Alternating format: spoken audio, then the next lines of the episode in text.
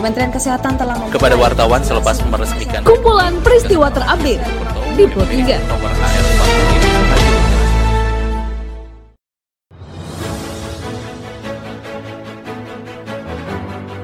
Halo pendengar, saat ini Anda sedang mendengarkan kumpulan peristiwa Pro 3. Pada podcast kali ini saya akan mengulas terkait isu-isu aktual yang saat ini masih hangat atau ramai diperbincangkan di sekitar kita. Tentu saja pendengar, nanti akan saya hadirkan cuplikan informasi dari reporter kami. Bersama saya Karisma Rizky, inilah kumpulan peristiwa Pro 3 di ruang dengan podcast Anda. Pendengar, sebelum saya masuk dalam beberapa isu aktual yang akan saya hadirkan sesaat lagi, saya akan mengundang Anda untuk mampir ke laman berita kami di rri.co.id. Anda juga bisa memfollow Instagram, Twitter, dan Facebook kami di @rri_programa3. Baiklah pendengar, inilah kumpulan peristiwa Pro 3. Informasi pertama pendengar, Presiden Joko Widodo meluncurkan paket vitamin dan obat gratis untuk warga yang tengah melaksanakan isolasi mandiri. 300 ribu paket obat tersebut dibagikan secara gratis untuk tahap pertama di wilayah-wilayah berisiko seperti Pulau Jawa dan Bali. Kepala negara menegaskan bahwa paket obat tersebut gratis dan tidak untuk diperjualbelikan. Pemerintah terus bekerja keras untuk meringankan beban masyarakat yang terdampak. Oleh karena itu, pemerintah memberi bantuan mulai hari ini berupa bantuan bahan pokok sembako lewat PKH dan lewat bantuan sosial tunai, serta bantuan paket vitamin dan obat-obatan seperti ini. Pemerintah mulai hari ini akan segera membagikan paket vitamin dan obat untuk isolasi mandiri gratis di wilayah-wilayah yang berisiko.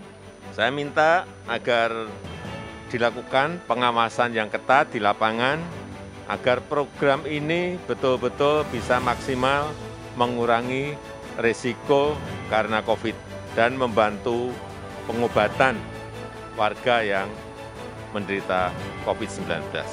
Dan saya minta juga agar program ini tidak mengganggu ketersediaan obat esensial terapi COVID-19 di apotek maupun di rumah sakit. Saya rasa itu yang bisa saya sampaikan. Assalamualaikum warahmatullahi wabarakatuh. Koordinator PPKM Darurat yang juga merupakan Menko Bidang Kemaritiman dan Investasi Luhut Binsar Panjaitan mengatakan, terjadi kenaikan kasus hingga 44,51 persen pada masa PPKM darurat. Peningkatan kasus ini didominasi oleh varian Delta yang telah menyebar hampir di seluruh Pulau Jawa. Dilaporkan Safira Amalia berikut pernyataan Menko Luhut. Jadi perubahan apa namanya ini ada kenaikan selama PPKM ini 44,51 persen. Jadi harian uh, kemarin itu 54 ribu sekian dan ini saya kira menjadi angka yang tertinggi dan bisa saja ini masih naik tapi uh, kita berharap kalau semua karena masalah inkubasinya ini varian delta ini adalah antara 14 sampai dengan 21 hari. Jadi itu yang kita lihat dan uh, tentu kita uh, harus cermat melihat ini semua. Asrama Haji Dono Hudan atau AHD akan ditingkatkan statusnya sebagai rumah sakit darurat COVID-19 yang tidak hanya sebagai tempat isolasi terpusat.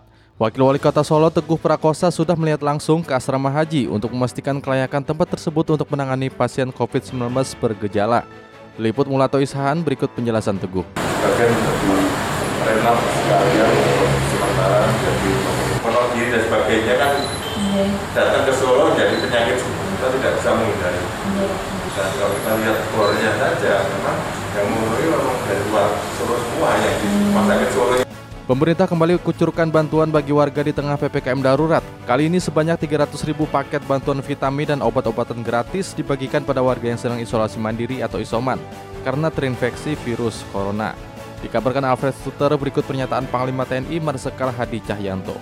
Tentunya akan diawasi oleh Kesehatan Kodam, kemudian Kodim dan Koramil, dan para Babinsa ini juga akan didampingi oleh petugas dari puskesmas maupun bedan desa yang memiliki daftar siapa yang sedang melaksanakan isolasi mandiri tersebut dan pembagiannya akan disesuaikan dengan data yang dimiliki oleh puskesmas dengan persyaratan yang sudah ditentukan oleh puskesmas di antaranya hasil swab. Nah pendengar, informasi tadi sekaligus mengakhiri perjumpaan kita pada podcast edisi hari ini. Anda juga bisa mendengarkan podcast edisi hari ini di Spotify dengan hanya mengetik Pro 3 RRI di kolom pencarian Anda. Dan pendengar tetaplah menjaga jarak dan ikuti selalu protokol kesehatan. Saya Karisma Rizky, sampai jumpa. Kementerian Kesehatan telah Kepada wartawan selepas meresmikan kumpulan peristiwa terupdate di Pro 3. nomor AR 45